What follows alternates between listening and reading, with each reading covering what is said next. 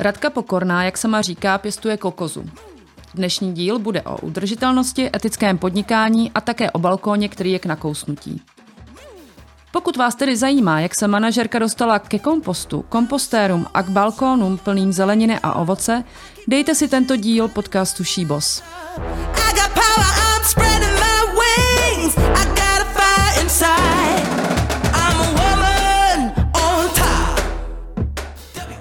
Sponzorem epizody je americká ambasáda v Praze. Děkujeme za podporu.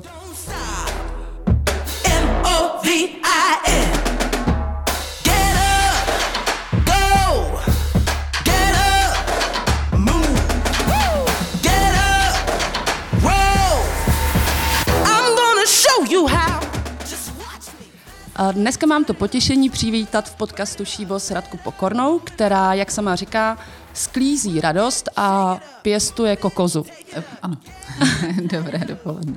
Radko, ráda bych se tě zeptala, uveď naše posluchače a posluchačky, co je kokoza. Já to vím, ale chtěla bych to slyšet od tebe. Eh, tak Kokoza je společensky prospěšný podnik, který ta zkratka vlastně znamená komunitní kompostování a zahrada. My podporujeme městské pěstování a kompostování, hledáme řešení jak pro jednotlivce, pro firmy, městské části. Prostě chceme, aby zelena, města byla zelená, udržitelná, aby se v nám v nich dobře žilo a jídlo se uzavíralo do cyklu. Já znám váš kompostér, ten zelený. Myslím, že se to jmenuje Vermister. Ne, to je Urbalife a je to plast je kompostér, je to vlastně české firmy, kterou jsme tak trošku naťukli a potom s ní vlastně zrealizovali ten designový vermikompostér. Já po něm hrozně moc toužím. Řekni mi, jak to funguje, abych už pak nemusela studovat návod. Eh, no návod asi budeš muset stejně studovat, ale funguje to tak, že vlastně tam jsou žížaly, které se postarají o ten, postarají o ten organický odpad, o to, co ti zbývá z vaření v kuchyni. Takže ty, tam nasadíš vlastně žížaly, dáš tam, dá, začneš je krmit a oni ti potom vytváří vermikompost a takzvaný žížalý čaj, který můžeš hnojit pokojovky, bylinky, rajčata, cokoliv, co pěstuješ. A ty žížaly kupují kde? Eh, ty nemusíš kupovat, ty můžeš dostat i od souseda. My provozujeme mapu mapko.cz a tam najdeš eh, lidi, kteří vermikompostují a ty násadu ti dají. Opravdu? Ale můžeš si je i koupit. Teda. Jako ve Zverimexu. Ale to mě zaujalo. Vy máte mapu, kde jsou už majitelé kompostérů a ty ano. mají dostatek žížal ano. a já si od nich můžu objednat žížalu. Někdo, jim, někdo té mapě říká žížalý mapa. Ono to teda není jenom mapa na předávání žížal, ale je to i mapa, kde najdeš komunitní zahrady. Mm-hmm ale funguje to vlastně nejaktivněji jako žížalý mapa. To jsem vůbec se nedohledala, nikde to se mi líbí, já se na to podívám. Radko, já jsem tě roky potkávala, už myslím od roku 2008, kdy jsme se nějak poprvé potkali a většinou si fungovala jako firemní poradce, poradkyně na udržitelnost, společenskou odpovědnost a podobně. Já tě znám taky z LMC. Jak se stalo to, že jsi se úplně jako odvrátila, nebo odvrátila, asi využíváš ty zkušenosti, ale že jsi se dostala do neziskové organizace, kterou teď vedeš? Eh, no, já bych neřekla, že by to bylo o tom, že to je nezisková organizace, mm. ale že to je spíš o tom tématu, protože já vlastně od malička mě bavilo pěstovat. Pamatuju si, jak jsem v 18 uvažovala o tom, co budu dělat. A padlo tam i téma zahradní architektura, ale vzhledem k tomu, že tatínek má vystudovanou ČVUT, máma měla VŠE, tak jsem skončila na VŠE mm-hmm. a pak jsem dlouhá léta dělala vlastně marketing, pak vlastně marketing s přesahem, eh, zabývala jsem se právě společenskou odpovědností a když jsem po mateřské se vlastně začala věnovat tomu mému 20-metrovému, ne, ne balkonu, ale spíš terase mm-hmm. a začali mi kamarádi říkat, že bych to měla učit lidi, jak pěstovat, co všechno se dá vypěstovat na terase, tak eh, jsem se rozhodla, že si dostuduji ještě zahradní architekturu, začala jsem chodit eh, na workshopy do Kokozy a holky si dali za cíl, eh, musíme dostat Radku do Kokozy, aby nám vedla webináře, respektive aby organizovala webináře. No a nakonec se stalo to, že jí vedu. Já ti moc gratuluju. Já jsem si i všimla ten přechod, že jsi dostudovala zahradní architekturu. On to byl vždycky taky můj sen, což mě překvapilo. Bylo náročný takhle v dospělém věku jít na zahradní architekturu? No, nevystudovala jsem úplně tu, co bych mm. chtěla, protože je nereálný jít studovat do lednice, takže já jsem si dělala jenom vošku, vyšší odbornou v Mělnice. Náročný to bylo. Z nějakých 48 nás dostudovalo asi 18. Myslíš že je to tím, že už eh, dospělí práce, děti, rodina, no, všechno? Takže musela si hodně investovat času. A, hodně času. Já musím říct, že tenkrát byla trošku výhoda na začátku, když jsem šla studovat, že mi neúplně nefungoval partnerský život. Takže já jsem si tím trošku kompenzovala, ten volný čas jsem věnovala vlastně, vlastně studiu ve chvíli, kdy se to pak změnilo, tak to bylo náročné a musím říct, že do studování bylo velká, velká výzva eh, s novým vztahem a, a s novou, vlastně s vedením kokozy a děti do toho, takže to bylo jako velká, velká výzva. No. Ale mám radost, že jsem to dodělala. To gratuluju. Uh, Radko, já si Kokozu pamatuju, pamatuju si zakladatelky, vlastně procházely hodně startupama, jako různýma akcelerátorama. Pamatuješ si nebo víš, jaký model nebo jak našli financování? Bylo to v té spolupráci s Plastý, kterou nakonec oslovili, nebo nějak jako dotlačili, aby to vyráběli, nebo uspěli třeba na Hiditu, nebo získali investora? Uh, ani jedno. My jsme vlastně, když já jsem nastupovala do, do Kokozy, to bylo v roce 2014, mm-hmm. tak uh, jsme vlastně, nás bylo pár jenom na částečný úvazek. Holky vlastně úplně na začátku dostaly nějakou finanční injekci díky tomu, že vyhráli Social Impact Award, mm-hmm. úplně první ročník. A Pro mě to dělá Impact Hub, nebo kdo dělá? Dělá Impact Hub. Aha. No a potom vlastně získali grant na zaměstnávání lidí se zkušeností s duševním onemocněním.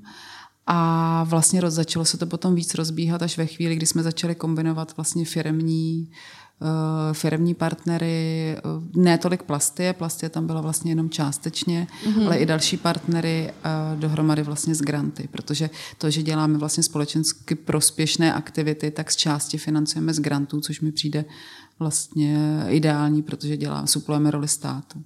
Je, to se mi právě na vašem projektu líbí, proto jsem na začátku řekla nezisková organizace, protože tahle ta role je tam hodně silná. Vy se taky věnujete rozvoji komunitních zahrad. Myslím si, že je to hodně o lobbingu a o světě a o vyjednávání.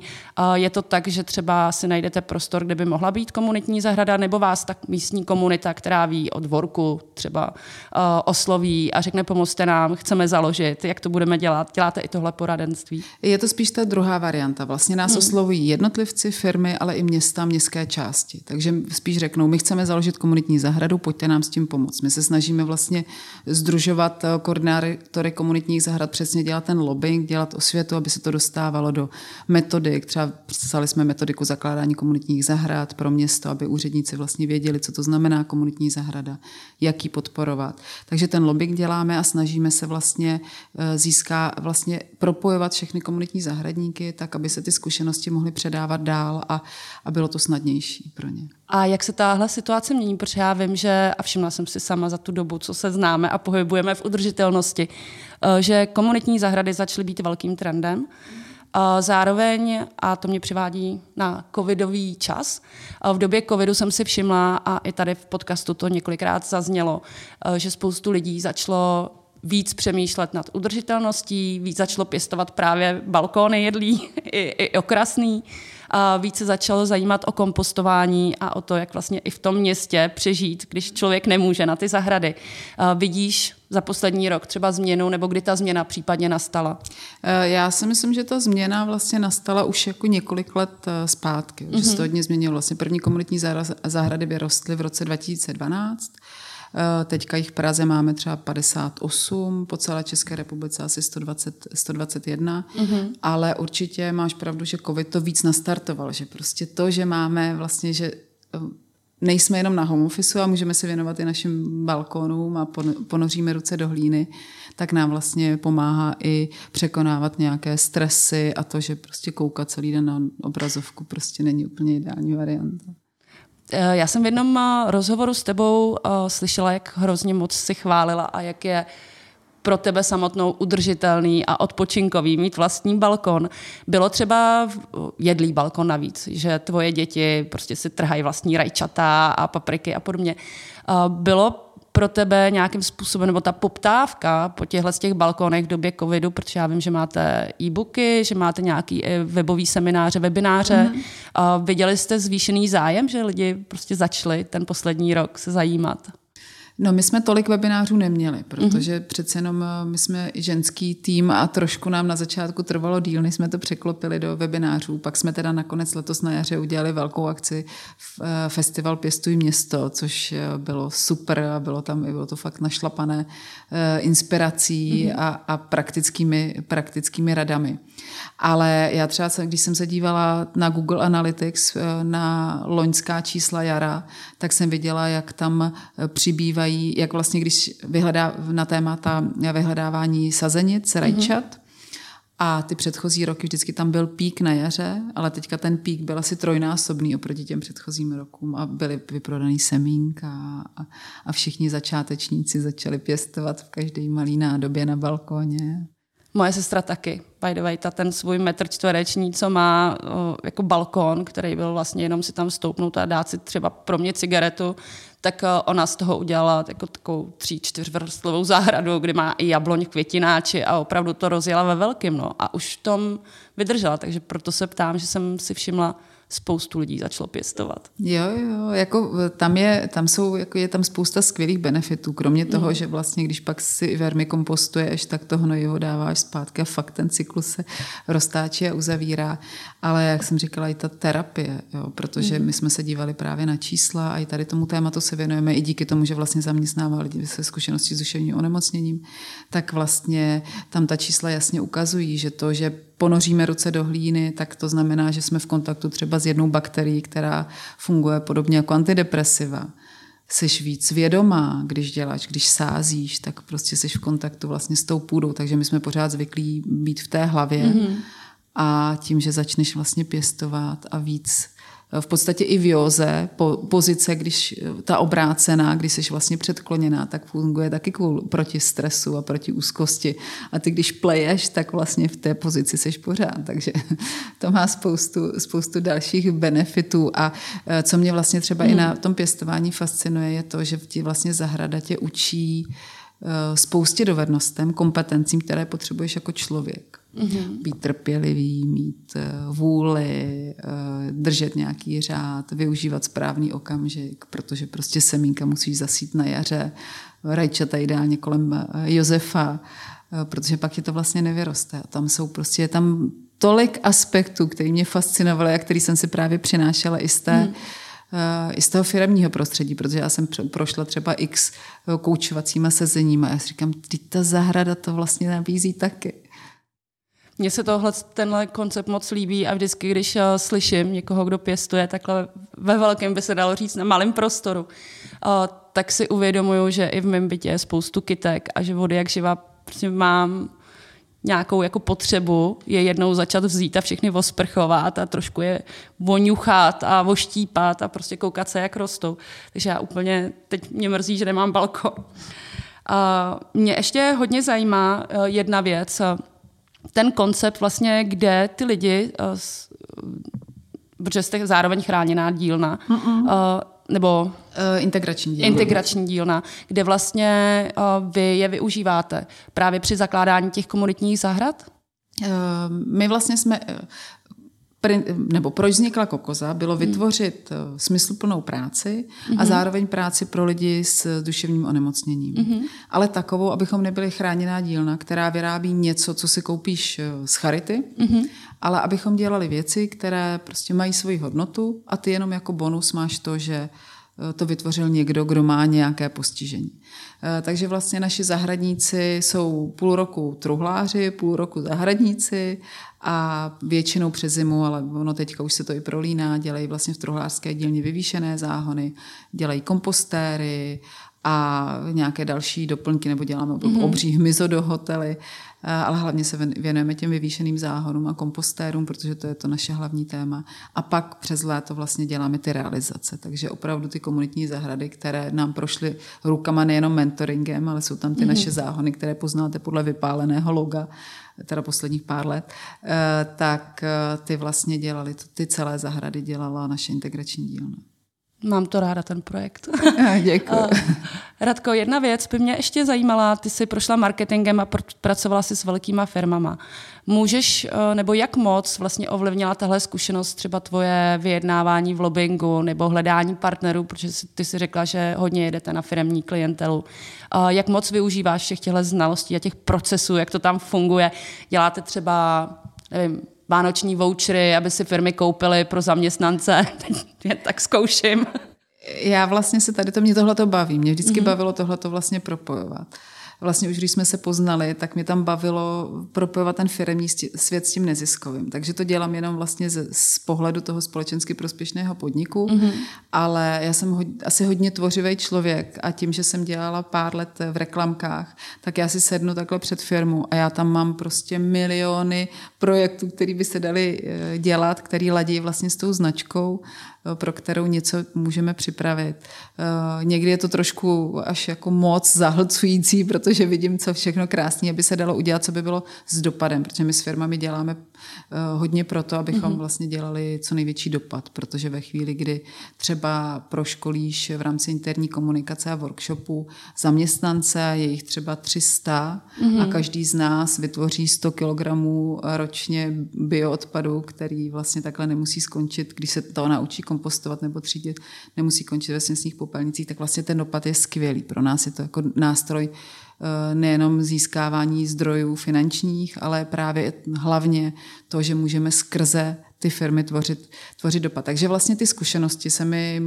moc hodějí, protože dokážu i přemýšlet vlastně tím způsobem, vlastně firemním mm-hmm. a zároveň se snažíme to, co jako vnímáme pozitivní z firemního světa přenášet, protože si myslím, že i společensky prospěšný podnik by měl fungovat jako perfektní firma, tak to se snažíme vlastně přenášet eh, k nám do kokozy. Takže používáme třeba Human Center Design, mm-hmm. máme CRM systém, na projektové řízení používáme Asanu. Vlastně se snažíme, abychom tam dostávali procesy, ale aby ty procesy byly přívětivý k lidem, abychom všichni, kdo jsme v kokoze, mohli růst i jako osobnosti, aby to nebylo jenom o tom, že prostě musíme makat, ale mm-hmm. abychom tam měli jako ten smysl víc osobní, ale vlastně používáme tu běžnou firemní praxi.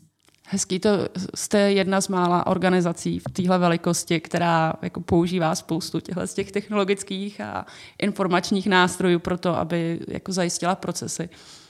To se mi moc líbí. Já vím, jak je těžký to zavíst v malých firmách občas.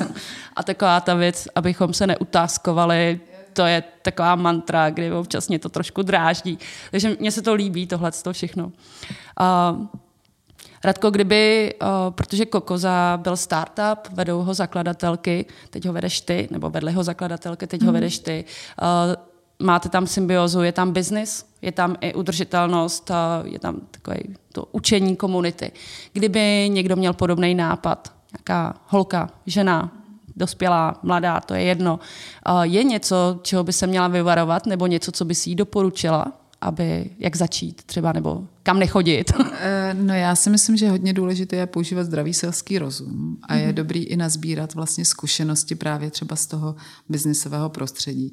My vlastně Kokozu teďka, eh, naštěstí se na Lucka zakladatelka vrací, takže my teďka ji začíná, budeme začínat zase řídit ve dvou, mm-hmm. protože se vrací z mateřský, což eh, na to se moc těším, protože nám to funguje moc hezky, lidsky a vlastně doplňujeme se, myslím, že ve spoustě věcí, takže doufám, že ještě to na víc prospěje.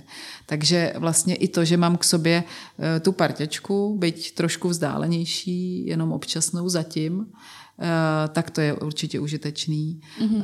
A vlastně Lucka vždycky říkala, že tak jako trošku mrzí, že nebyla i, že nebyla součástí nějaké firmy, nezbírá tam zkušenosti, ale nazbírá skvělé zkušenosti v Impact Hubu. Mm-hmm. Takže to si myslím, že jí to tohle to trošku kompenzovalo. A ve chvíli, kdy jako je, tam, je to hodně o tom nadšení, o zdravém selském rozumu a fakt využívání i třeba konzultací. My se snažíme pracovat s lidmi, kteří nejsou jenom takový ty povrchoví konzultanti, ale máme dlouhodobé partnery, s kterými vlastně pracujeme, tak aby nám dávali nějaký náhled, jiný hmm. pohled na to, co děláme a snažíme se, chodíme právě do těch různých akcelerátorů, byli jsme od Ašoky na, v Impact Academy, což bylo užitečný právě pro, z pohledu dopadu a spoustu věcí jsme se tam s Ludskou uvědomili. Mm. Uh, takže tohle to si myslím, že je hodně důležité. Snažit se učit a uvědomovat si, že prostě nikdo nemáme patent na rozum a, a chybama se člověk učí a ty chyby se prostě musí dělat. Děkuji. Radko, nakonec, aby posluchači a posluchačky věděli, jak vás podpořit. Co všechno můžou udělat, aby vy jste mohli dál fungovat? První, co by měli udělat, je, by měli začít třídit bioodpad nebo kompostovat. To je to, co, co nám vlastně jde. Je to úplně asi to nejdůležitější. A když tuhle tu nechci říct, zprávu nebo to poselství budou šířit dál, že má smysl to dělat.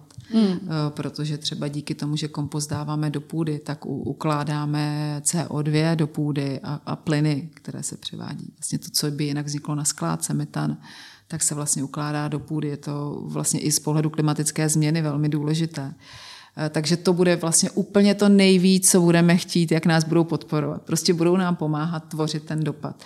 A když mrknou na web, nebo když budou hledat něco na kompostování nebo pěstování, nakoupí si to u nás na e-shopu, nebo zajdou na náš webinář, nebo eh, přesvědčí svoji firmu, že potřebují komunitní zahradu, kompostéry, nebo se chtějí eh, udělat family day na téma udržitelnost a to, jak si děti můžou vyrobit třeba hmyzí domečky a naučit se kompostovat něco dobrýho uvařit, tak to vlastně asi bude úplně potom to nejvíc. Ale fakt nám jde hodně o ten dopad, abychom to všichni dělali a šířili to do svého okolí dál.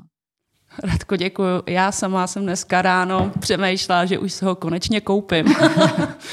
My hodně jíme kuřat, ale já vím od plasty, že přijde na trh i na kosti? Že se tam můžou dávat kosti? Uh, on Někdy přijde teďko? bokaši, ale ten přijde až na konci roku. Až na konci. A bokaši my už máme na, jinak na e-shopu od slovenské firmy Skaza, uh-huh. která má dokonce bokaši, které jsou z části vyrobené z eh, vylovených mořských Sítí. Sítí. To je tenhle. No, jdu se na něj hned podívat.